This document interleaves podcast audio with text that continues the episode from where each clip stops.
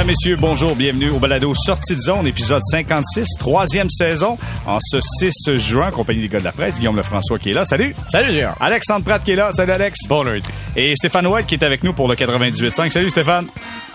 Bon lundi, les gars. Bon, et messieurs, on a tellement de choses à jaser, mais on a de l'actualité canadienne Montréal. Pip, pip, pip, pip, pip, pip, pip. Nouvelle canadienne Montréal. Signature, prolongation de contrat pour Chris Weidman. C'est un contrat de deux ans, quasiment au quoi? Salaire minimum, 750 000. Exact. 700 000 pour la deuxième. 775. 775, La bon. deuxième. Donc, oui, salaire minimum les deux années. Écoute, euh, si on dit que c'est un club qui doit passer par une, par une restructuration, je dirais pas un rebuild, mais une restructuration, avoir des vétérans qui semblent euh, acceptés par l'équipe, qui semblent montrer euh, de bonnes choses, écoute, c'est pas mauvais. C'est la première signature de Kent Hughes quand même. Ouais, ben première signature euh, si on exclut les, contrats de- d'entrée, les contrats de recrue. Donc c'est le, le premier contrat standard qu'on appelle que, que Kent Hughes fait signer. Après quand même cinq mois en poste, donc on voit qu'il a été patient, qu'il a, a vraiment pris la, deuxième moitié de saison pour évaluer ce qu'il avait, ce qu'il avait sous la main. Et euh, ben oui, effectivement, c'est pas c'est pas une c'est pas une embauche, c'est pas, une- pas un contrat qui, qui fait mal ou rien. Euh, L'autre chose qu'il faut pas oublier, c'est qu'à ce montant-là, euh, même si ça devait pas marcher, ben c'est un contrat que tu peux envoyer à Laval, il paraît plus sous la masse salariale parce que c'est en bas du, du, du, montant que tu as droit de retrancher. Donc bref, ça aussi c'est une autre c'est un autre facteur qui fait en sorte que ça a très peu de risques quand même comme entente. Je veux dire, la seule chose qui est disons la seule chose sur laquelle peut-être Kent Hughes a dû sacrifier un peu, c'est le fait que c'est un contrat de deux ans. Donc là, bon, euh, on parle souvent du- de, la, limite des 50 contrats. Si jamais Chris Weidman devient, euh, en vient à perdre son poste, tout ça, ben là, oui, ça, ça va faire un contrat euh, de plus dans la dans la pile des 50, là, un contrat peut-être pas super utile, mais je veux dire, de ce qu'on a vu l'an passé, c'est quand même un défenseur qui a son utilité. Pas à, peut-être pas 80 matchs par année, peut-être pas, euh, certainement pas à 18 minutes par match, mais dans un rôle de spécialiste, si t'as, euh, si t'as deux euh, défenseurs à droite qui peuvent prendre le, gros des minutes et que tu rentres Wideman comme, comme spécialiste euh, dans certaines missions, en avantage numérique entre autres, ben, euh, ça peut tout à fait faire le travail, puis ça a l'air d'être un coéquipier quand même très apprécié. Ouais, Guillaume, tu le mentionnes, tu sais, on, on dit ça, mais Wideman, c'est quand même lui qui pilotait le premier avantage numérique du Canadien assez souvent, Alexandre. Oui, c'est pour ça que le Canadien, entre autres, Aussi. a fini 32e. Ben non, mais il est pas, mais- il est pas vilain, là. Je dis pas qu'il est Ben, vilain. moi, moi, moi, je le trouve limité défensivement, mais c'est vrai qu'il y a un, un certain talent en attaque, tu sais, puis euh, clairement, Norlander a pas l'air d'être, qui est un petit peu le même genre de joueur, il a pas l'air d'être prêt à, à faire le tour tout- de suite. Euh, ce qui est intéressant de cette signature-là, en fait, c'est que le Canadien a vraiment besoin de signer des joueurs au salaire minimum pour être capable euh, d'arriver sous le plafond salarial. Puis c'est pas facile là, de trouver des défenseurs à 760 000 dollars dans la Ligue nationale. Là, il y en a un. Ils le connaissent aussi, donc c'est pas très compliqué. Il y aura pas une grande courbe euh, d'adaptation. Et euh, deux ans, c'est sûr que c'est long, mais en même temps, soyons francs. Je veux dire, si Chris Wineman avait été joueur autonome, a profité de l'autonomie complète sur le marché, je pense qu'il y aurait eu un million ailleurs quelque part. tu sais. Ah ouais, il mais il y aurait eu un an. Il y aurait eu un an. ça. Non, c'est ça. Donc Fait le il Canadien. il lui, dans le fond, il est gagnant sur les deux ans. C'est ça, lui, à long terme, C'est il s'assure un, un salaire de Et le Canadien, c'est ça, le Canadien s'assure à sauver à peu près 250 000 dollars sous plafond. Ça a l'air de rien, là, mais le Canadien euh, a On a vraiment besoin. besoin, du Oh, ça, ça 250 000 compte. sous Ben plafond. Là. Donc, euh, pour ça, c'est t'es- c'est une signature qui est intéressante. Je pense pas qu'il va y avoir un impact significatif dans la deuxième année du contrat, mais c'est une façon pour Kent Hughes de- d'obtenir du renfort à rabais. Ouais. Stéphane, dis-moi donc, est-ce que Wideman se serait trouvé un, un autre contrat ailleurs euh, s'il avait testé le Ouais. marché? Oui, sûrement, parce que c'est un gars qui a de l'expérience, c'est un gars qui patine bien, c'est un gars qui, on sait que son, son asset, c'est en, en attaque. Et puis, euh, moi, je trouve que c'est une bonne signature. À ce prix-là, pour deux ans, il te fera pas mal. Puis dans deux ans, c'est un gars qui va être encore capable de jouer justement à cause de son coup de patin. Donc, ça, ça t'en prend des signatures de même, puis ça t'en prend, chaque équipe en a de- des gars qu'on classe là, 5, 6 ou 7e défenseur. C'est une très bonne, à ce prix-là, c'est une très bonne signature, puis c'est un bon contrat pour le Canadien, puis c'est un bon contrat pour euh, Chris Wideman. Et il va être échangeable. Tu sais, si jamais il y a une bonne saison, mettons qu'il est à 30 points à date limite des échanges ou 25 points, 762 000 ça s'échange. Ce que bon 1,4, point, très bon point. 1,5 million, ça commence C'est à être plus un petit peu difficile. plus difficile. Ouais. C'est ça. Puis tu sais, une équipe qui a besoin d'aide, c'est pas, pas, pas pour un premier avantage numérique comme le Canadien, mais tu sais, comme gars sur ta, ta deuxième vague, comme ce que le Canadien avait eu avec Eric Gustafsson l'an passé, par exemple. C'est c'est Ouais, ce genre de exactement. sais. Oui, c'est une bonne signature pour moi, pour les deux parties. Euh, Stéphane, juste savoir l'importance d'avoir un gars qui est un vétéran, mais qui est accepté puis qui a un rôle à jouer, veut, veut pas, de de pas être bougonneux, de de- de- d'essayer de, donner le meilleur de lui-même, en tout cas au maximum de ses capacités. Ça aussi, ça devient un facteur important? Très important, surtout avec, ce qui s'en vient canadien, euh, avec les Goulet, les, les, les Barron, euh, les Harris, tout ce qui s'en vient éventuellement. Ça prend des gars qui ont de l'expérience. Wideman a de l'expérience, puis ce qui est le fun, c'est que le gars, il aurait pu quand même dire hey, je peux, je vais attendre encore un mois, voir si je peux pas avoir meilleur ailleurs. Non, il a accepté là tout de suite, ça, prouve qu'il a aimé Montréal. Et puis euh, non, c'est important d'avoir un gars d'expérience, mais pas seulement d'expérience, parce que des, gars d'expérience, c'est pas une bonne personne, il peut te faire mal plus que d'autres choses dans le locker room avec des jeunes. Donc, c'est important d'avoir des gars d'expérience, mais des bons vétérans. Ici, eux, ils ont jugé que c'est un bon vétéran, donc c'est bon, c'est bon pour le Canadien. C'est là qu'on voit que la période d'évaluation de Martin Saint-Louis, quand il est arrivé, avant qu'il signe sa prolongation, en fait, son, nouveau contrat de trois ans, c'était important parce qu'il devait jauger puis regarder ce qui se passait à l'interne. Fait que c'est peut-être les fruits de son observation, euh, ce qu'il a vu avec le Canadien à son arrivée. Bon. Écoutez, il y a Carey Price qui a remporté le trophée Bill Masterton, remis pour celui qui a démontré la plus grande ténacité, le retour, euh, qui, fait, a fait face à l'adversité. C'est lui qui a remporté ce trophée-là. On va en parler, mais juste avant, il faut parler de la saga du trophée Bill Masterton à Montréal. C'est incroyable sur les réseaux sociaux. Là, euh, écoute, Guillaume, euh, fais-moi un résumé de, fais-moi un ça. Vas-y donc. Ben, en gros, c'est ça. C'est que bon, depuis quelques années, les euh, les votes de, parce que bon, premièrement, les trophées de la Ligue nationale, c'est voté par les journalistes. Et depuis quelques années, l'association des journalistes, donc la PHWA, euh, a, a, pris la décision de, de publier euh, exact, c'est comme les, votes de chaque journaliste, de rendre public les votes, de rendre public les bulletins de vote, exactement. Et euh, ben ça donne qu'il y a très peu de journalistes de Montréal qui ont voté pour Carey Price. Euh, ça, le, Bill Masterton, chaque année, il y a facilement 6, 7, 8 gars qui pourraient le remporter. Puis je dis, c'est pas, euh, c'est pas On s'entend pour dire que c'est pas le trophée Vizina. C'est pas le trophée Vizina. Et tu sais, c'est ça. Puis c'est un, c'est un trophée pour lequel il y, a, il, y a, rarement beaucoup de controverses. C'est ça, tu sais, chaque histoire, peut-être pas de critères très, très rationnels non plus sur lesquels t'appuyer. C'est des histoires humaines, tout ça. Puis après ça, Il y avait Chara, il y avait Chara, Zdeno Chara. Exactement. Et Kevin Hayes. Exactement. Donc, tu sais, Zdeno Chara. Kevin Hayes, son père, son frère qui est décédé. C'est exactement. Kevin Hayes, son frère est mort et il a été blessé. Tu sais, il a, combattu plusieurs blessures aussi pendant l'année. Donc, tu sais, c'est un gars qui a, qui a, eu sa part d'épreuves. Zdeno Chara, ben, tu sais, qui, qui, est rendu à, quoi, 45 ans et qui, qui, s'accroche aux 43 ans. En tout cas, j'ai perdu le compte, mais bref, qui continue à s'accrocher, ça. En général, tu sais, les gars comme ça en fin de carrière qui s'accrochent, euh, tu sais, Yaromir Yaguer, souvent, son nom revenait aussi. Euh, donc ça, c'est des genres de choix populaires. Euh, donc c'est ça. Donc ça c'était les trois finalistes. Mais tu sais comme moi pour ma part, ben j'avais euh, j'avais euh, euh j'avais Kyle Posso comme premier choix, euh, Justin Danford comme deuxième choix de Columbus, qui est un gars qui. Posso c'était pourquoi ton premier choix? Kyle Posso, lui, c'est un gars qui on le sait qui a, vécu des, des, des, des problèmes de de, de, de, maladies mentales, des blessures neurologiques, tout ça, tu sais, puis qui en, il en a parlé très ouvertement. Moi, Posso, j'avais un petit coup de cœur pour lui parce qu'en début d'année, euh, au premier match du Canadien à Buffalo, j'avais demandé d'y parler parce que dans la foulée des des, euh, du retour de Jonathan Drouin. Euh, et il m'avait parlé qu'il y avait eu un entretien là, euh, directement lui-même avec Jonathan Drouin. Il m'avait raconté ça un peu. Puis ça, j'avais, j'avais trouvé ça fin de sa part de, de sortir. Il, il était pas dans le vestiaire cette journée-là pour nous parler. Mm. Puis les sables me l'avaient amené à part. Tout ça, on avait jasé un 10 minutes, m'avait raconté tout ça. Puis, tout ça pour transmettre un message là, super positif. c'était ton choix. Ça m'avait, ouais, ça m'avait un peu réchauffé à sa cause. Là, là, je veux que tu me racontes le scandale. C'est quoi le scandale? Là? Donc, ben c'est ça. Donc, bref, il y, a des gens en voyant les votes qui ont, qui, ont, qui ont reproché aux journalistes de Montréal de ne pas avoir voté pour Carey Price. Euh, et se demandaient donc pourquoi qu'on n'avait pas voté pour lui. Puis, ben, premièrement, il n'y a pas, a pas de complot. Là. Les, les, les, journalistes de Montréal qui ont, qui ont, qui ont droit de vote, se sont pas, euh, euh, y a pas eu, euh, se sont pas consultés pour se dire on votera pas pour Carey Price. Je veux dire, euh, premièrement, pour que Price soit en nomination, ben c'est qu'il a fallu que les journalistes, que le, chapitre montréalais des journalistes votent pour Carey Price à l'interne, parce que les, les, les, journalistes des 32 qui couvrent les 32 équipes de la ligue là, font un vote pour chaque équipe. Et donc le vote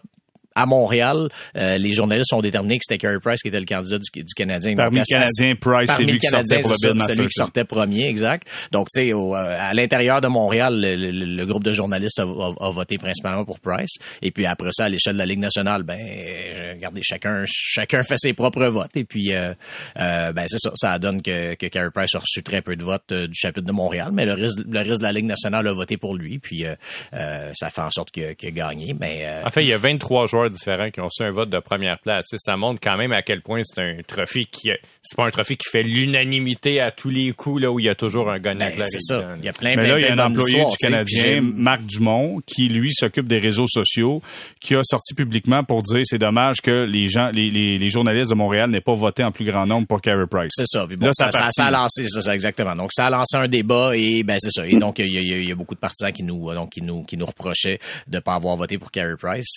Euh, ce qui ce qui tu sais je veux dire faut que les gens comprennent c'est que c'est c'est pas c'est pas plus aux journalistes de Montréal ou de Toronto d'ailleurs de de il y, a aucun journaliste qui est tenu de voter pour l'équipe de son marché. Euh, c'est pas euh, c'est pas du ça demeure un choix personnel. Ça demeure un choix personnel. C'est à peu près aussi ridicule que si euh, moi je suis journaliste politique, j'habite dans Villeray puis je me mettrais à dire qu'il faut que Justin Trudeau gagne parce que c'est mon candidat local dans mon dans ma circonscription. Ça ça ça pas de bon sens. Non mais tu peux pas gagner d'une façon ou d'une autre. Si tu votes pour le gars local, tu vas dire t'es un homer. Si tu votes contre lui, tu vas dire hey contre ben, mon joueur local. Fait que tu perds d'une exactement, façon exactement. C'est François Gagnon dans sa chronique cette semaine qui justement qui a rappelé qui disait moi tu sais quand quand quand on a les votes comme ça, je suis tout le temps hésitant même à voter pour un journaliste pour un joueur du Canadien peu importe pour quel trophée, parce que justement, euh, c'est délicat, c'est des joueurs, tu sais, ces joueurs-là, on les voit 82 matchs par année, le reste de la ligue, on les voit 3, 4, 5 fois par année. Donc, tu sais, tu veux pas te faire accuser justement d'être d'être Tout ça est motivé par des réactions négatives sur les réseaux sociaux de la part des partisans qui suivaient le tweet euh, de, de, de, de Marc Dumont du Canadien de Montréal qui disait ça, tu sais, je pense a juste Eric Engel, je pense, euh, de Sportsnet qui a voté pour Carey Price. Il dit, enfin, un bon journaliste. vote de première place. C'est vote de première place. Eric Engel s'est dissocié d'ailleurs de ce tweet-là en disant, écoutez, moi, c'est un choix, ça n'a rien à voir avec euh, avec le fait que ça soit à Montréal. avant d'entendre Alexandre Pratt, euh, Stéphane White, je t'entends euh, maugréer un peu en arrière. Tu, penses quoi de ça, toi, vu de l'extérieur? Moi, je pense tellement que c'est des tempêtes dans des verres d'eau. c'est ça, c'est, c'est la belle exemple des, réseaux sociaux où il y a tout le temps, c'est, c'est tout le temps, ah, t'es, t'es, t'es, t'es, un bon ou t'es un pas bon. C'est un des deux. Et puis, écoute, moi, ce, ce trophée-là, c'est quelque chose que, premièrement, les 32, les 32 candidats, c'est des très bons candidats, puis les 32 mériteraient de gagner. Et puis, euh, moi, qu'on vote pour Kerry ou pas, euh, que à Montréal, euh, les journalistes ont le droit de, de, de, moi, pour moi, j'ai aucun problème avec ça. Et puis, je trouve que c'est une tempête dans des verres d'eau, dans, dans, un verre d'eau. Et puis, Premièrement, je suis content que Carey l'ait gagné personnellement parce que je pense qu'il représente très bien ce, trophée-là. Mais on pourrait dire ça des, des, 31 autres candidats. Tout ça pour dire que pour moi, là, c'est pas comme si euh, on, on, aurait s'arrêter le trophée Vézina ou le trophée Norris ou, euh, mm-hmm. euh ou tu sais, bon, ben, regarde, euh, pour moi là c'est euh, non honnêtement j'ai j'ai pas beaucoup d'opinion je trouve que c'est une tempête dans un verre d'eau pour absolument rien hmm. c'est bien dit. Comme tu dis les, les 32 qui méritent de gagner parce que ça, tu, tu regardes la liste de ceux qui ont eu des votes de première place. C'est mon, mon, mon vote de troisième place c'était Brian Boyle des Pingouins. Euh, tu sais qui lui euh, tu sais on le sait là, lui euh, tu sais a été atteint du cancer continue à se battre quand même pour pour continuer à jouer arrive en fin de carrière puis s'accroche quand même dans une bonne équipe en plus tu sais. Donc c'est une, une, candidature qui se débat. oui, exact. Puis pour finir, juste, excuse-moi Guillaume, mais pour finir sur, sur ce dossier-là, personnellement, j'ai jamais senti, moi, que les journalistes à Montréal euh, avaient un, complot ou quelque chose contre Carey. Au contraire, il a tout le temps été très bien traité. Et puis, euh, quand c'était le meilleur dans la ligue, il disait.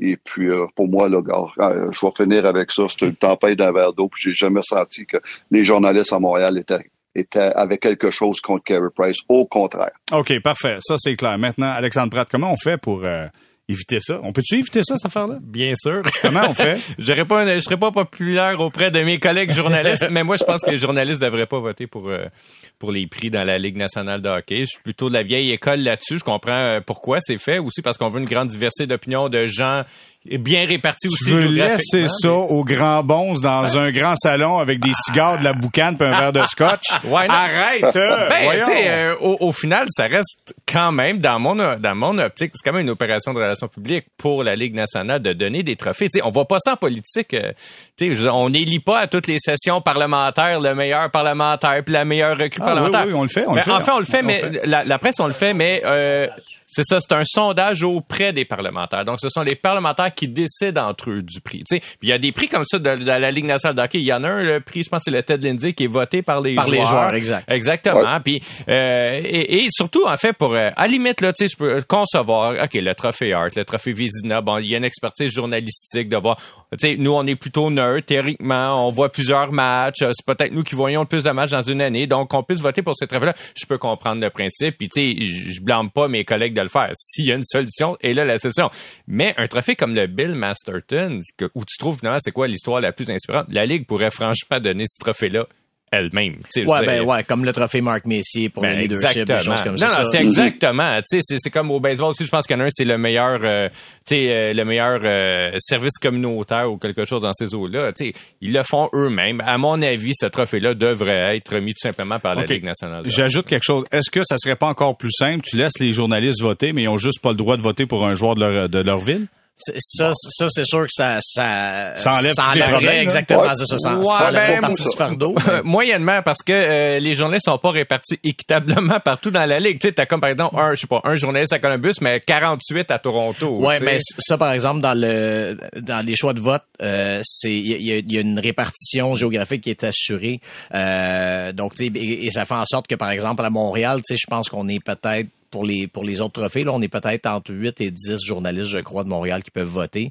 Donc, c'est sûr qu'il n'y en a pas 8 à 10 en Arizona, mais je veux dire, c'est, c'est pas c'est pas tous les journalistes de Montréal qui ont droit de vote là, pour, pour autant. T'sais. Donc, là, ça là-dessus, il y a une certaine répartition. Il y a également des votes qui sont donnés à des à des journalistes dits nationaux, c'est-à-dire des journalistes qui travaillent pour ESPN, Sportsnet, pour les grands réseaux diffuseurs. Euh, il y a même des journalistes à l'international qui peuvent voter aussi. Donc, il y a quand même une certaine répartition comme ça pour essayer d'éviter des billets qui feraient en sorte que les mais, mais, moi, ça me fait penser, au, baseball majeur, c'est pour le temple de la renommée, en fait, ce sont les journalistes qui votent. Puis là, ils sont pognés avec la patate chaude des joueurs dopés. C'est pas aux journalistes d'être prêts avec la ben patate chaude des joueurs dopés. Ben c'est à la Ligue de décider. Mais... moi, la Ligue devrait décider des trophées. Mais encore plus, c'est que le journaliste représente son média. Son média média veut pas s'associer avec quelqu'un qui a, qui a pris des produits ben dopants. Mais si on, on, peut réfléchir plus loin, puis d'un point de vue sportif, c'est quoi l'implication? Euh, tu sais, Pete Rose, les paris ah sportifs. C'est aujourd'hui à voir comment c'est populaire le paris sportif en plus. Fait que je peux comprendre qu'on pourrait peut-être dissocier les journalistes de ben, ces votes-là. Historiquement, les journalistes votent aussi parce que reportons-nous aux années là, aux années euh, lointaines où euh, où la ligue voulait plus de visibilité aussi. Puis c'est une façon de faire parler d'elle, puis d'entretenir des bonnes relations. Mais moi, je pense que cette période-là est un petit peu passée. T'es-tu dans le temps qu'on paye des petits buffets puis des affaires en plus que des buffets. Moi, moi je vais te raconter une anecdote. Mais quand j'ai commencé à couvrir euh, le Canadien, euh, les journées choisissaient les étoiles. Ah oui. À la fin des parties. Ouais, ben, et, récemment quand même. Et, eh oui, et il y avait quand même une rétribution financière à ça. Je pense à 50 dollars. Je pense ah, ouais, oui, oui. Puis euh, moi, je me souviens euh, aussi de, je pense que mon son qui livrait de la bière aux journalistes aussi une fois par année. Je pense dans le temps des fêtes. Puis, ah, oui. oui, oui. Il y a une période pas si lointaine où où il y avait un petit peu plus de copinage, mais cette période-là, honnêtement, en tout cas pour la presse écrite, est clairement révolue. Là, c'est plus comme ça que ça se passe. Ok, parfait numéro un. Bon, assez parlé de, de Carey Price avec la saga du Bill Masterton. Mais parlons de Carey Price qui, lui, en point de presse, a dit quelque chose qui, pour moi, a été marquant. OK? Je dis marquant, puis je veux le ramener avec vous. Puis Stéphane, tu seras le premier à commenter. Lorsqu'on a demandé euh, qu'est-ce que ça représente pour toi, le Bill Masterton, quel est, est-ce que à quel niveau c'est important l'accomplissement que tu vas faire en remportant le Bill Masterton? Carey Price a donné cette réponse. On écoute. One that I feel very proud of is, is games played you know, with the Canadians logo on my chest. Um, I've been very fortunate to play with a lot of teams, and um, you know, like I said before, I feel like it, being a Montreal Canadian has been a part of my identity, and um, you know, I'm grateful for again the opportunity to play for so long, and you know, I've had a lot of support throughout the years, and I played with the with a lot of great teammates and had uh, had a tremendous amount of support from the Montreal Canadiens franchise. So I'm very grateful for that. Ce qu'il a dit, ce qui me rend fier, c'est d'avoir porté le logo du Canadien sur ma poitrine, ma poitrine. Le Canadien de Montréal fait partie de mon identité. Ça me rend extrêmement fier. Stéphane, tu, penses quoi? Tu réagis comment quand tu entends ça de la part de Carey Price? Ben, je suis pas surpris parce que ça fait euh, un an que je le dis, depuis que je suis dans les médias, je dis que Carey adore la tradition du Canadien, adore le Canadien de Montréal et par le fait même Montréal. Et puis souvent, je me suis fait reprocher depuis un an de dire Ah, il dit ça parce que c'est le chum à Carey ou il veut faire bien pareil que Carey. Carey me l'a dit à peu près 50 fois en les huit ans j'ai été son entraîneur, comment il adore jouer pour le Canadien de Montréal. Pour lui, c'est important, ce logo-là. C'était important de, rentrer dans la chambre puis de voir tous les, les, les, membres du temple là, dans, renommés dans, dans le vestiaire. Euh, lui, c'est une grosse fierté. Et puis, il l'a encore répété.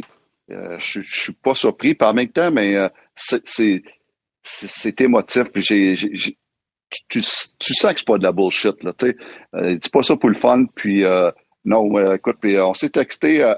J'étais surpris tout. On s'est texté. je l'ai texté pour le féliciter pour le, le, trophée. Et puis j'étais surpris de voir qu'il était vraiment content. Tu il y a des joueurs, le, trophée Masterson, Masterton, c'est comme euh, on prend ça comme euh, avec un grain de sel.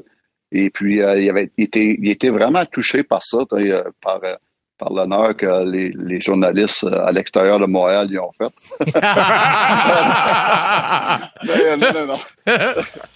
mais non, ça. Écoute, je suis pas surpris de ces commentaires, mais je, je veux que, il faut que le monde réalise à un moment donné, c'est que il est vrai Carey Price, c'est pas un faux nez. Il est vrai quand il dit qu'il est fier de jouer pour le Canadien de Montréal, c'est pas de la frime.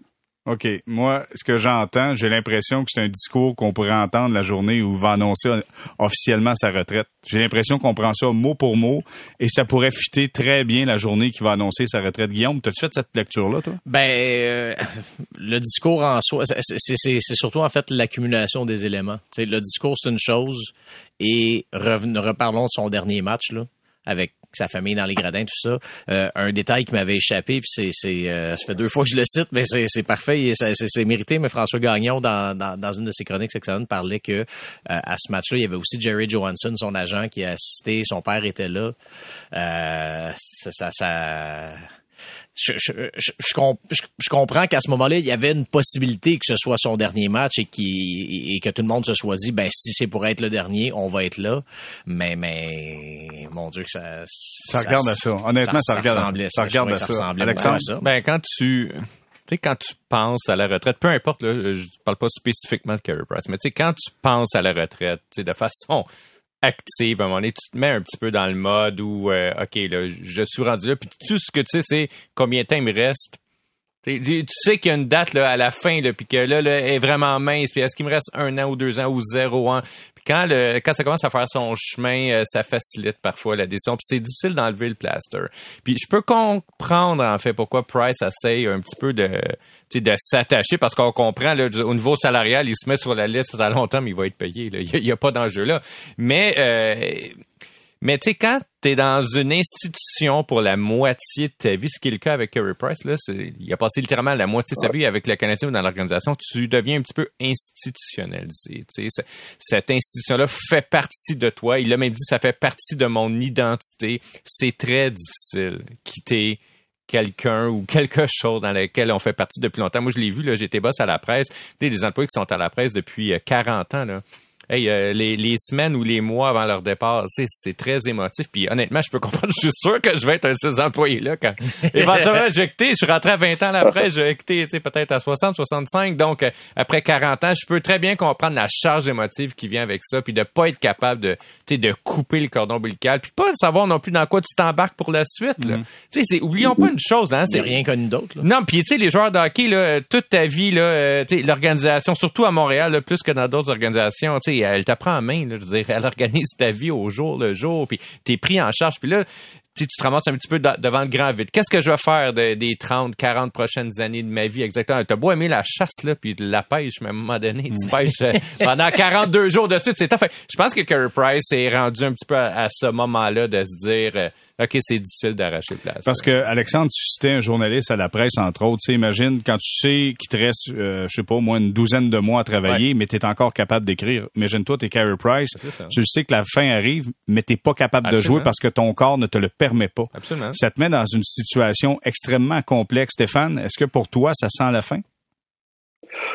Ben, écoute, le problème, c'est que... Euh, la manière qu'il parle, hein, la façon qu'il parlait à la fin de la saison, la façon qu'il a réagi en emmenant son père, son agent, tout le monde qui aime euh, à, la, dernière partie de la saison. son discours de, de, la, semaine passée, c'est tout au cas si je reviens pas, on dirait que c'est une préparation pour ça, mais il n'a pas fini. Il veut, il veut, il va tout tenter pour revenir, mais il commence à réaliser que peut-être ça sera pas possible. Puis là, je dis bien peut-être parce que tout le monde spécule, mais le problème, c'est que même Carey, ne sait pas en ce moment. Donc, euh, tout ça pour dire que euh, j'ai hâte de voir, mais c'est certain qu'il doit y penser, puis ça passe vite. Il y a, il y a 9 ans, en 2013, quand je suis arrivé avec le Canadien, euh, déjà là, je disais, et, pas de regret parce qu'une carrière, ça passe très vite. Et puis, on est déjà rendu là, c'est incroyable. Mais il y en a fait qui est sûr. Carey, là, si c'est fini, on pourrait le considérer comme un vrai Canadien, un, des, grands du Canadien.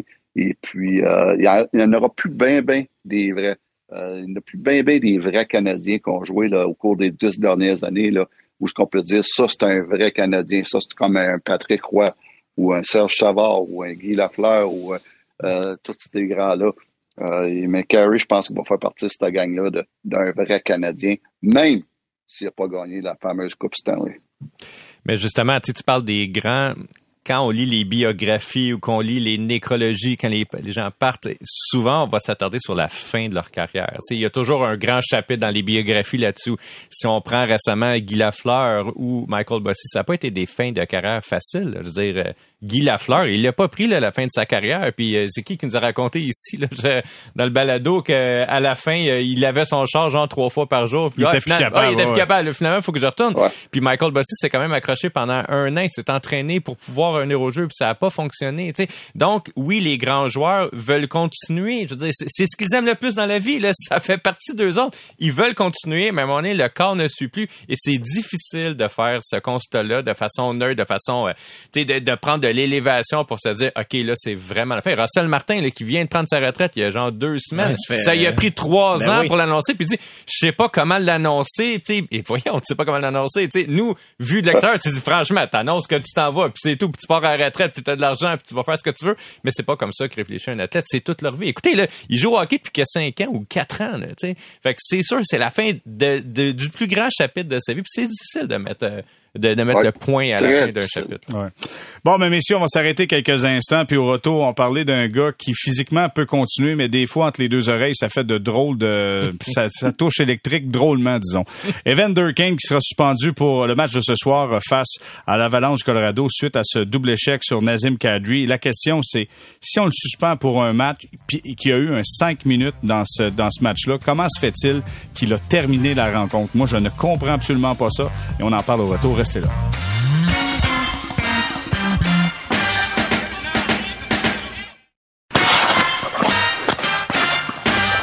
On est de retour au balado Sortie de zone, épisode 56, troisième saison. Guillaume Lefrançois est là, Alexandre Pratt est là également, Stéphane White.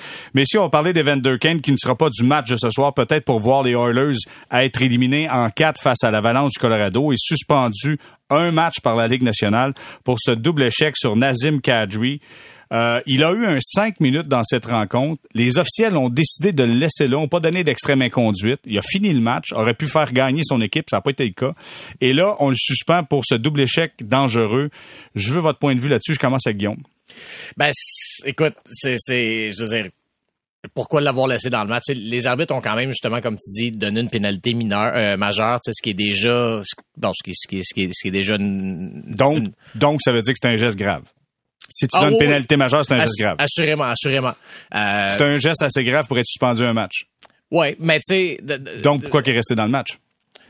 Regardez, tu sais, ça, les officiels sont, sont consultés comme ils peuvent, mais tu sais, une chose qu'on voit souvent, justement, c'est que des fois, surtout quand ça arrive tôt dans le match, comme, comme ça a été le cas euh, dans, dans, ce cas-là, c'est que si le joueur a été expulsé du match, ben après ça, la Ligue va faire, ben bon, euh, ça aurait mérité un match de suspension, mais les arbitres l'ont sorti, donc on donne pas de suspension. Okay, Guillaume, je veux pas te pousser dans le coin, mais j'ajoute quelque chose. Vas-y, vas-y, vas-y. C'est Zach Cashin qui donne le double échec à Nazim Kadri. Est-ce que Zach Cashin finit le match? Mais en même temps, je, je, sais, sais, pas si ça aurait été traité différemment à ce point-là, parce que dans les deux cas, ils, traînent des réputations lourdes comme ça se peut pas.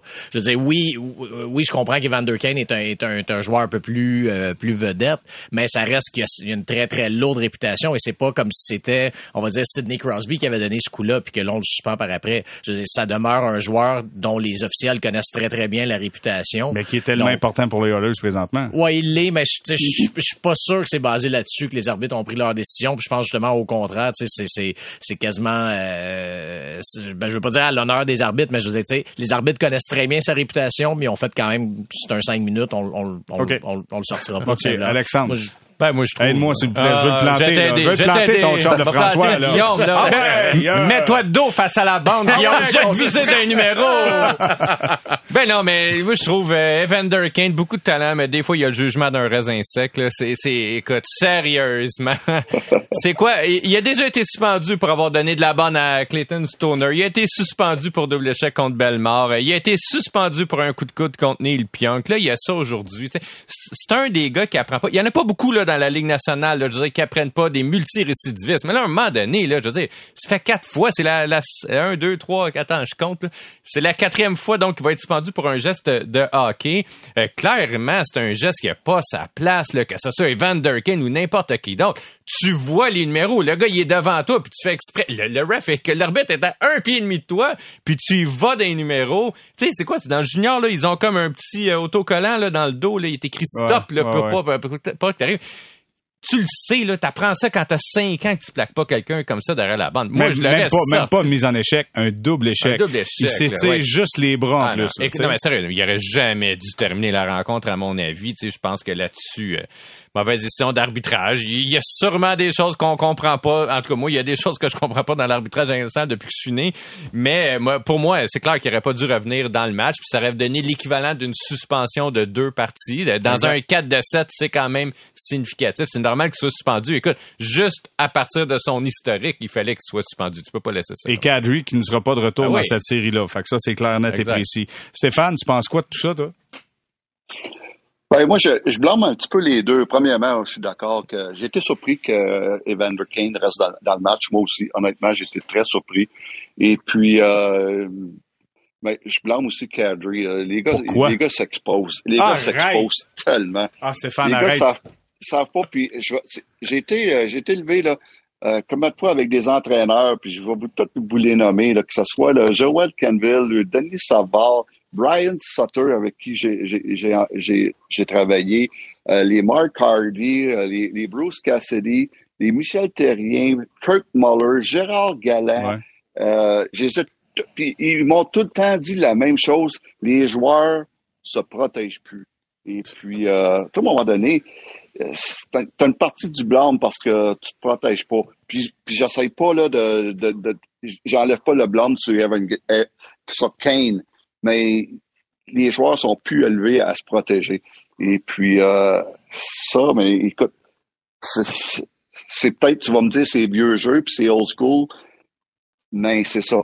Et puis, euh, mais, là, là, ça, pour dire, ça pour dire que Evander Kane, moi je l'aurais sorti. L'arbitre, pourquoi tu l'as pas sorti? Peut-être qu'il voulait pas être un, l'arbitre pas être un élément dans cette, dans cette partie-là. Puis ils se sont dit, on va lui donner cinq minutes, puis s'il mérite plus que ça, la Ligue s'en occupera mais eux s'en lavent les mains. C'est quand, quand, même Wes McCauley qui était l'arbitre, qui était, c'est lui qui est directement devant le jeu, il y a le jeu devant lui. Wes McCauley, il, gère les matchs aussi, Wes McCauley. Non, mais c'est ça, mais c'est ça, il gère les matchs, puis s'il est là en demi-finale, puis il va être sûrement en finale de la coupe, c'est parce que, puis on le sait depuis des années, c'est un des arbitres les plus appréciés et les plus respectés de la ligue. Donc c'est pour ça que moi là-dessus aussi, sachant en plus qu'il était juste devant le jeu, euh, j'ai quand même ça, tendance... Mais Guillaume, c'est parce qu'il gère le match, c'est ça le problème. Le problème, c'est qu'il gère le match. Il sait qu'Evan Durkane peut faire gagner son club.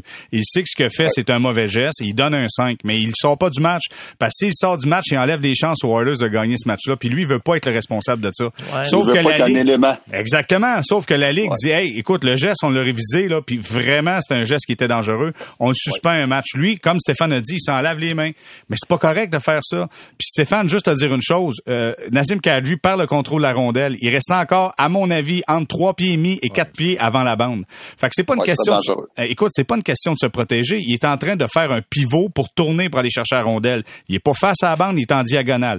Evander Kane, là, ça, c'est un geste pour blesser quelqu'un. C'est un double échec de pisseux parce qu'il a même pas voulu faire une mise en échec. S'il avait voulu faire une mise en échec, un coup de patin de plus, puis l'autre, il est plus proche de la bande, puis il a pas le même résultat, là. Il y a peut-être une pénalité pour avoir donné de la bande, mise en échec par derrière. Mais le double échec comme ça, c'est un geste qui est dangereux. Puis je, je recommence. On a Zach Cashin qui donne le double échec et c'est pas Kadri qui a été suspendu six fois qui reçoit le double échec, mais c'est Nathan McKinnon. Ouais, le, le, le- c'est ça. Hein? Puis la, game, puis la game sera à Colorado, c'est sûr. c'est ça le problème. C'est ça le problème. C'est qu'il y a trop de, Ah oui. de politicoirie là-dedans. Ça n'a pas de bon sens. Écoute, est-ce Bon, que tu te présentes euh, comme commissaire, je vote pour toi. Gilles? Oh là, je regarde mes battements cardiaques, Hey, je me j'ai- fais j'ai vite, là, je suis voté- rendu à 108, là. C'est Je vais, bon, vo- là. je vais voter pour toi s'il y a un trophée. euh. OK, bon, hey, juste savoir, euh, Guillaume euh, m'a donné une chance, m'a donné une chance de te reprendre.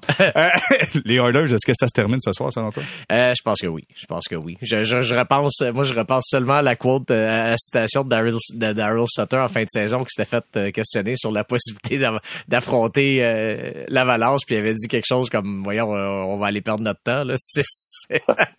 Qui était qui était une citation tellement, tellement honnête, mais oui, je, vois mal, euh, je vois mal, puis là, ben, c'est ça, justement, en plus, les Oilers sans, sans Kane en plus, euh, qui, est, qui peut être, surtout dans, dans des situations désespérées comme ça, qui peut être un- une forme de, de leader émotif aussi, qui va, qui, qui va marquer tout ça. Je disais, là, regarde, non, McDavid n'a pas, pas de besoin de leader pour le traîner, mais ça reste que McDavid peut pas faire tout seul non plus. Il a besoin de bons acteurs de autour de lui. Euh, c'en est un bon qui va lui manquer. Euh, moi, je, je, je, non, je, j'ai l'impression, je, je, je, Ça je s'arrête crains- en quatre. Je crains que ça s'arrête en quatre. Alexandre, est-ce que ça s'arrête en 4? Non, moi je leur en donne, euh, Oh. je leur donne une Oh. victoire Ah, avant de quitter. Non, mais ils jouent à Edmonton ce Même, soir. même là. avec vont- Mike Smith devant le filet, là. Ben, ils vont jouer avec l'énergie. mais moi, pour vrai, je, je crois vraiment qu'ils vont jouer avec l'énergie du désespoir, puis de pas de pas laisser tu sais, quitter leurs fans sur une note épouvantable, genre une défaite de 4-0, quelque chose comme ça. Là. Euh, je pense qu'ils vont tout donner ce soir, puis qu'ils vont être vidés, puis qu'ils vont aller se faire laver dans le cinquième match. OK, Stéphane, est-ce que ça se finit ce soir avec Mike Smith? Moi, je pense que oui, mais écoute, euh, en 4 ou en 5, là, c'est, euh, ça, c'est pas grand-chose. Mais pour moi, ça, c'est fini ce soir. Et puis, spécialement, écoute, Franco, il n'a pas besoin d'être incroyable. Il a besoin d'être correct. C'est ce qui est. Il, il joue, il joue juste bien. Et puis, euh, Mike Smith, ben, il peut, il, il peut faire des, des, des- un, un bon match, mais il a le tour de donner un mauvais but au, à chaque Ah, partie. Un mauvais but qui fait mal.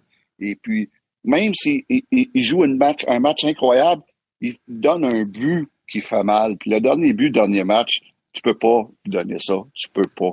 Et mais c'est- c'est ça le, le gros problème. Et puis, euh, non, l'avalanche, spécialement à la défensive, moi, là, m'impressionne. Tage m'impressionne. McCarr m'impressionne. Euh, euh, Manson m'impressionne. Euh, C'est quelqu'un qui est Man- impressionné man- ici par Darnell Nurse en passant. Oh, non, pas du Non, pas- très pas bien. hein? Non. Un bon point, ça. Un très bon Et- point, Alex. Y a une- il y a une série terrible. Mais tu, euh, C'est terrible, terrible. Je trouve, je trouve ça intéressant que tu mentionnes Jo- Josh Manson parce que lui, avec les présentes séries, est en train de se magasiner un solide contrat Ah, cet été. Euh, Clairement. honnêtement, là, Ouais. ça va être... euh, Mais pour revenir là, sur Nurse, il reste quand même 7 ans à 9,2 millions. J'espère qu'il joue blessé, parce que s'il joue pas blessé, Ah non, mais il est juste pas impliqué. Il est pas impliqué. Mais tu sais, quand t'as, puis là encore là, je veux pas m'acharner sur Mike Smith, mais quand Mike Smith est ton gardien, qui à chaque lancer, ça ressemble à un arrêt dans lancer compte. Euh, tu sais, veut, veut pas, ça te met un doute dans la tête. Puis je regardais au banc à la maison, on a trouvé un nouveau surnom Mike Smith. On l'appelle le tueur à la machette, parce que là, il enlève son masque, il regardait sa glace. Écoute, il avait l'air d'un fou furieux. C'est le tueur à la machette, mais le gars, tu l'as dit, Stéphane, c'est un gars qui a une petite mémoire, il est capable de recommencer comme si de rien n'était. On a une chance qu'il y a ça. Sinon, ce gars-là, écoute, ben, il est en Ouais. dépression nerveuse, là. C'est clair, c'est clair, c'est clair. Et puis, non, on regarde. Mais Ça tu sais, qu'on- Mike Smith, c'est un joueur qui revient de loin après chaque match. Il pourrait avoir un Masterton quotidien. On pour le plus Les- beau retour. les gars de Montréal il revient, pour il lui. revient au jeu après chaque fois, quand même. OK. OK. Hey, je veux parler de la série entre les Rangers et Tampa Bay. Euh, euh, là, c'est maintenant Ah. 2 à 1 pour les Rangers face, à Tampa Bay qui a gagné le dernier match euh, face aux Rangers. Je veux vous parler de Nikita Kucherov. Ce gars-là est tout simplement trop fort pour la Ligue lorsqu'il décide de jouer au hockey. Mais dans ce match-là, je l'ai trou- j'ai trouvé que, écoute, Bruno Eppel avait une expression à un moment donné pour qualifier un corps remplaçant chez les Alouettes, il disait, c'est un agent double. Il peut faire gagner l'équipe adverse et ton équipe. et là, j'ai l'impression que Kucherov est ça présentement. Il prend des mauvaises pénalités. Le bâton se promène partout à gauche et à droite. Il semble frustré, essaie d'embarquer dans, il pousse Chesterkin, donne des coups de bâton. Honnêtement, c'est pas de la bonne façon pour Kucherov. Selon moi, qu'est-ce que t'en penses, Guillaume? Ben oui, je veux Ou bien. ça fait partie du personnage? Ben, ben ça, ça fait partie du personnage. Je pense aussi, bon, euh, tu sais, l'enjeu, euh, on, on dirait qu'on en j'ai l'impression qu'on n'en parle pas autant que, que, que ce que j'aurais pensé, mais c'est quand même énorme ce que le Lightning est en train d'essayer d'accomplir. Puis j'ai la, la, la, la, pression qu'il doit y avoir, la pression interne qu'il doit y avoir sur cette équipe-là, pas une pression externe parce que c'est Tampa Bay. Là. Tampa Bay, tout est beau. Là, c'est pas, pas, pas grave là, dans, dans le. Tu sais, oui, le Lightning est populaire, mais il y a pas, y a pas de drame national s'ils perdent ou rien. Mais je veux dire, je, peux seulement imaginer ce que ça. Quand, quand tu sais que tu as la chance d'être la première équipe en 40 ans à gagner trois de suite, euh, de peut-être être la dernière équipe à le faire parce que euh, sait à quel point que c'est dur. C'est quelque chose qui par définition, ça te prend trois ans à bâtir ça. Donc, ils, sont là. Il, leur en manque très peu. Donc, tu sais, je, peux comprendre que la tension monte comme ça. Bah, puis après ça, ben, tu sais, oui, oui, c'est pénalité. Là, je dirais, tu sais, six minutes de pénalité dans le dernier match, c'est pas dans, dans un match où tu as le risque d'être d'un câble, c'est pas une bonne chose mais son jeu sur le but égalisateur, quand il reste une minute à jouer et que tu, tu, tu, tu as une séquence comme ça, il y a eu ce jeu-là, mais oh. sur, sur, la séquence en général, il y avait une très bonne présence. Euh, moi, quand, quand, quand, un joueur est capable d'amener ça, moi, je, je, trouve ça renversant dans, avec l'enjeu, là, dans le contexte de l'enjeu. Euh, hum.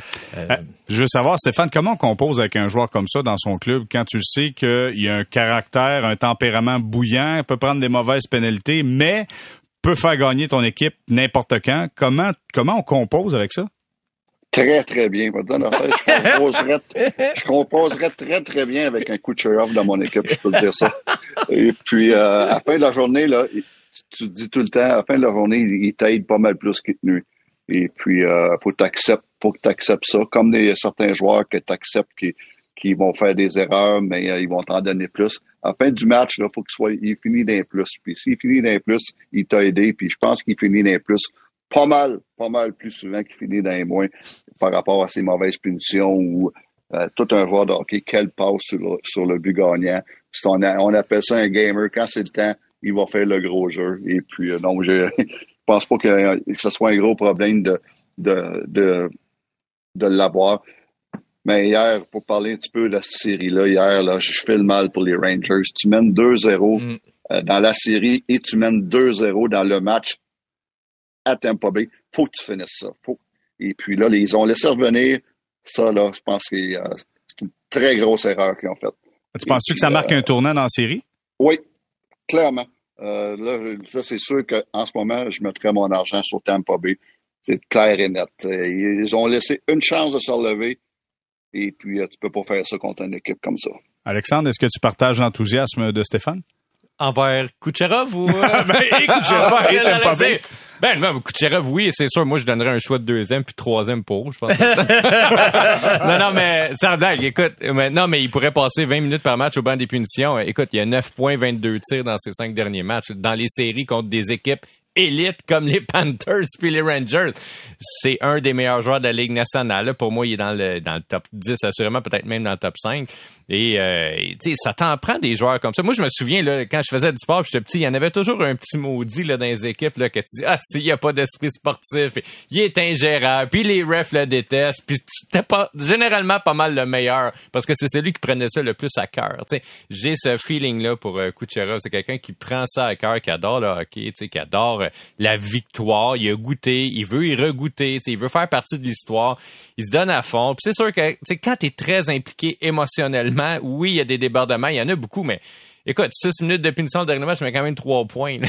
fait que je vais prendre les trois points, puis euh, je vais vivre avec les six minutes de punition. Il a coûté pas mal moins cher que Trouba. Trouba, il y a trois punitions hier, deux, ils ont scoré deux fois. C'est à cause des punitions à Trouba qui sont venus dans la série euh, les Tampa Bay. Bon, bon, ok, d'abord, je vais aller dans le dans le salon avec les cigares remplis de boucanes, puis on va aller parler de, de Kucherov, parce que les old school, c'est là qu'ils sont. On va s'arrêter, euh, mesdames et messieurs, on va faire une courte pause pour retour. On va parler du Rocket de Laval. C'est l'égalité 1 à 1 dans la série face à Springfield. Puis là, ce qui est le fun, c'est que tu as trois matchs à domicile, tu prends l'avantage de la glace dans une série 3 de 5.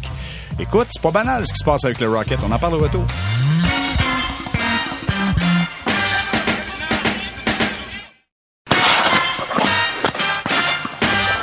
On est de retour au balado Sortie de zone, épisode 56, troisième saison avec Guillaume Lefrançois, Alexandre Pratt et Stéphane White. Messieurs, le Rocket a créé l'égalité dans sa série finale dans l'Est face à Springfield. On revient à domicile pour les trois prochains matchs. Les deux premiers étaient à Springfield, les trois prochains sont à domicile à Laval.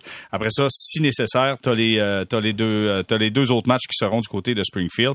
Dans un premier temps, Guillaume, écoute, hier, c'était un match où euh, on a une domination du Rocket, euh, un petit peu d'indiscipline par moment, mais domination du Rocket. Caden Primo était solide encore une fois dans ce match-là. Absolument, absolument. Il euh, lui, sa, belle histoire se poursuit.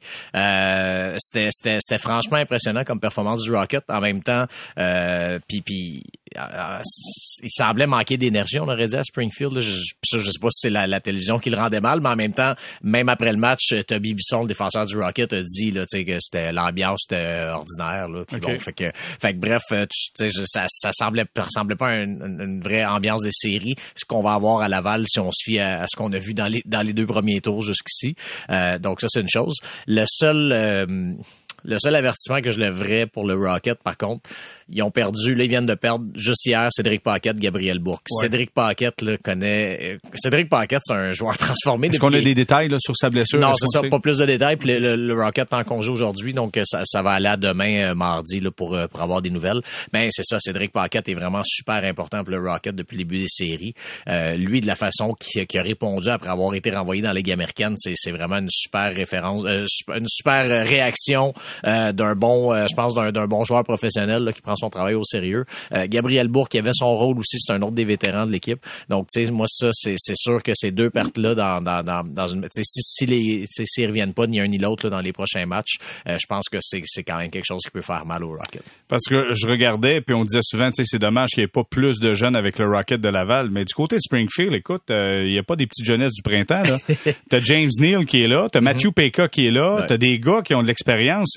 Est-ce que le club est toujours... Même Charlie Lindgren aussi. Charlie qui, Lindgren. Qui, ouais. Euh, Est-ce que le, le, club est toujours associé aux Blues de Saint-Louis? Oui, exact. OK, exact. fait que donc le ouais. club est associé avec les Blues de Saint-Louis. Euh, Stéphane, je vais y aller avec toi. Si on, on se plaignait qu'il n'y ait pas de jeunesse du côté du Rocket avec euh, les James Neal, James Neal et Charlie Lindgren, on n'a pas de la jeunesse non plus chez Springfield. Non, exact. Mais tu as deux, as deux mentalités hein, dans la Ligue américaine. Soit tu as, as, des clubs de vétérans ou tu as des clubs de jeunes.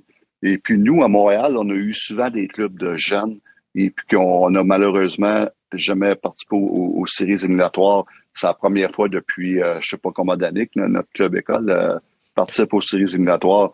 Et puis, euh, mais on se disait dans le temps, l'important c'est d'avoir le plus de jeunes possible. Mais je pense que la meilleure, plus belle recette, c'est un, bon mix.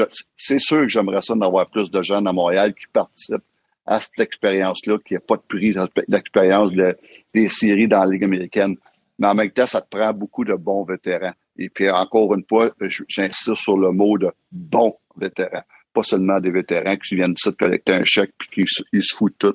Euh, des bons vétérans qui vont aider les jeunes. Et puis, ben là, ça a l'air, c'est deux clubs qui ont pas beaucoup de jeunes, mais qui se ressemblent beaucoup. Mais ça n'empêche pas l'intérêt qu'il y a. Puis ça n'empêche pas un gars comme Caden Primo de, de, de, de, de, de devenir... Euh, c'est exactement ce qui manquait, des matchs de pression, des matchs importants, puis qui fassent la différence. Et puis, si ça continue de même, on va voir un Caden Primo complètement différent l'année prochaine au camp d'entraînement à Montréal. Un gars qui va avoir beau, vécu, euh, connu une expérience incroyable. Donc, ça pour dire que c'est une belle expérience. Le Rocket ont fait le job. On a cherché un match sur deux euh, sur la route. Et puis, euh, mais c'est le fun à suivre. Moi, euh, je connais des gens, beaucoup, j'ai beaucoup d'amis qui vont voir la, Laval, qui n'ont jamais été au hockey depuis deux ou trois ans. Puis là, ils vont au Rocket. C'est que c'est, le fun. C'est le fun pour l'organisation, c'est le fun pour les fans, puis c'est le fun pour les quelques jeunes qui sont là. Puis pour les vétérans, les gars, écoute, eux autres, ils cherchent des contrats pour l'année prochaine. Là. Fait que c'est important pour eux autres aussi. Donc, euh, c'est une belle aventure. Guillaume? Ben ça, je, veux dire, c'est intéressant ce que tu dis, Stéphane, sur le, le justement le, le, mélange entre jeunes puis vétérans, puis tu sais que, que, comme quoi le Canadien peut-être avait trop de jeunes auparavant. Euh, tu sais, là, on est en série, tu sais, puis il y a des gens qui se demandent, là, tu sais, comment ça se fait que Joshua Roy, Riley Kidney sont pas dans la formation parce que bon, on le sait, euh, le Rocket les a amenés dans l'entourage de l'équipe, euh, fait signer un contrat d'essai, tout ça pour les séries, mais ils jouent pas. Mais tu sais, Joshua Roy puis Riley Kidney, c'est des gars de 19 ans.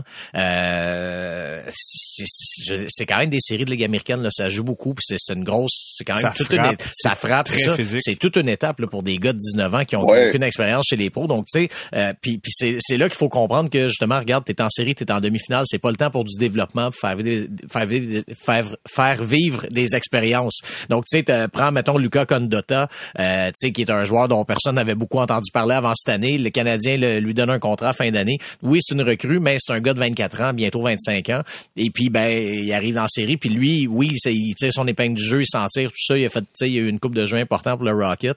Je suis pas sûr que Riley Kidney puis Joshua Roy, au point où ils en sont dans leur développement, il, il- il y aurait ça. Je c'est ça, là, d'arriver dans des séries Faut de logique, comme ça à cet âge-là. Puis euh, Jean-François Hull l'a dit, le meilleur développement, c'est la victoire en quelque part. Le meilleur ouais, ben, apprentissage. Gagne des matchs, puis tu vois, c'est plus le fun à apprendre. Oui, Stéphane? Je, je suis tellement d'accord avec ce que Jeff Hull a dit. Euh, c'est dans la victoire que tu apprends. Ça, c'est pas dans la défaite. Oui, clairement. Euh, en terminant, Alexandre, écoute, c'est un phénomène social ce qu'on voit présentement. J'ai l'impression que Montréal se rabat sur Laval, sur la place Belle à Laval. Le monde trip, s'en vont là. Écoute, c'est quand même le fun. Tu sais, on peut, faut être content de ça. Moi, je, moi, je suis content d'un point de vue là purement là social. Je suis content de voir que le monde, euh, qu'il y a des matchs à guichet fermé là-bas, puis que le monde Absolument, embarque. là. absolument. Puis tu sais, euh, on dit souvent à Montréal, là, c'est la ville d'une seule équipe. Puis tu sais, on l'entend vraiment tout le temps dans notre dans notre profession. Mais là, c'est le fun de voir qu'en fait une équipe dans la région métropolitaine une autre équipe peut connaître du succès, je veux dire, aussi au guichet. Là. Hey, ça fait... C'est quoi la dernière fois qu'une équipe, mettons, aurait fait euh, guichet fermé dans la région de Montréal, même dans le junior, là, tu sais, il y a eu des échecs par-dessus échecs, là, je veux dire, euh, tous les clubs qu'il y a eu à Verdun, puis à Maurice Richard et tout ça. Junior de Montréal. Ouais, le junior, puis même euh, le Rocket avant et tout ça. Alors, puis- euh, c'est- l'Ar- tu sais, l'Armada, ça a été un succès au début, mais d'année en année, ouais, ça c'est allait c'est en- beaucoup plus difficile. Donc, c'est c'est sûr que c'est le fun de voir les gens aussi, euh, tu sais, triper hockey. Puis, je comprends que les gens préfèrent le Canadien, ça va de soi, là. C'est c'est quand même un club professionnel de, première envergure. Mais c'est quand même le fun de voir euh, que les gens s'attachent aussi à d'autres de nos clubs. Puis, un aspect intéressant, mais les séries aussi dans la Ligue de, de hockey junior majeur du Québec, ça fonctionne très bien présentement. C'est comme si les gens, après deux ans de privation, là, se disent, OK, là, on a vraiment le goût, on va retourner. Tu sais, Puis je pense que la barrière psychologique aussi d'être dans un grand lieu avec la COVID, Ouais. ça commence à passer un petit peu. Tu sais, il y a eu plein de matchs avec guichet fermé le récemment. Il y a eu donc, beaucoup de euh, monde de Shawinigan qui se sont diri- dirigés du côté de, de Charlottetown pour aller voir le match face aux Islanders. Et hier, euh, on était en onde et puis euh, je recevais des textos pour dire aux gens que à Laval, euh, pas à Laval, excuse-moi, Shawinigan, Ouais. à Shawinigan, euh, la place Shawinigan, je pense que ça s'appelle, c'est un centre des congrès. Les gens étaient là pour regarder le match aussi. C'était à télévision. Ah ouais, exactement. Ah ouais. Fait que donc, tu sais, c'est un phénomène Ouais, qui devient ben, plus grand que nature. en, dé- en demi-finale, moi, j'ai des proches qui ont essayé d'avoir des billets là, euh, pour, euh, pour euh, les- le Phoenix à Sherbrooke, puis c'était ça le compte Ouais, aussi. c'était Donc, euh, sold out. Ouais, ouais, donc c'est encourageant de voir Mais dans ce temps-là, t'appelles Stéphane, c'est un gars de Sherbrooke qui va Ben t'arranger oui, ça. le maire, le maire de la place. Ben oui, t'as les clés de la Ben ville, toi, ben Stéphane, hein? Ben oui, c'est les clés du palais des sports à Sherbrooke, c'est certain. Ah. OK, hey, on arrête là-dessus. Je te dis un gros merci. Guillaume Lefrançois, merci d'avoir été avec nous. Merci, Jérémy. Alexandre Pratt, toujours un plaisir. Plaisir. Steph, toujours un plaisir. Fais-moi un double de la clé de Sherbrooke, s'il vous plaît. Merci beaucoup, c'est toujours plaisir. Bonne- à la semaine prochaine, les gars. Bonne semaine. Salut tout le monde. Donc, euh, on s'arrête là-dessus. Prochain rendez-vous, ça sera lundi euh, prochain, lundi de 13. Et euh, on espère évidemment avoir du très bon hockey d'ici là. Merci d'avoir été avec nous au balado Sortie de zone.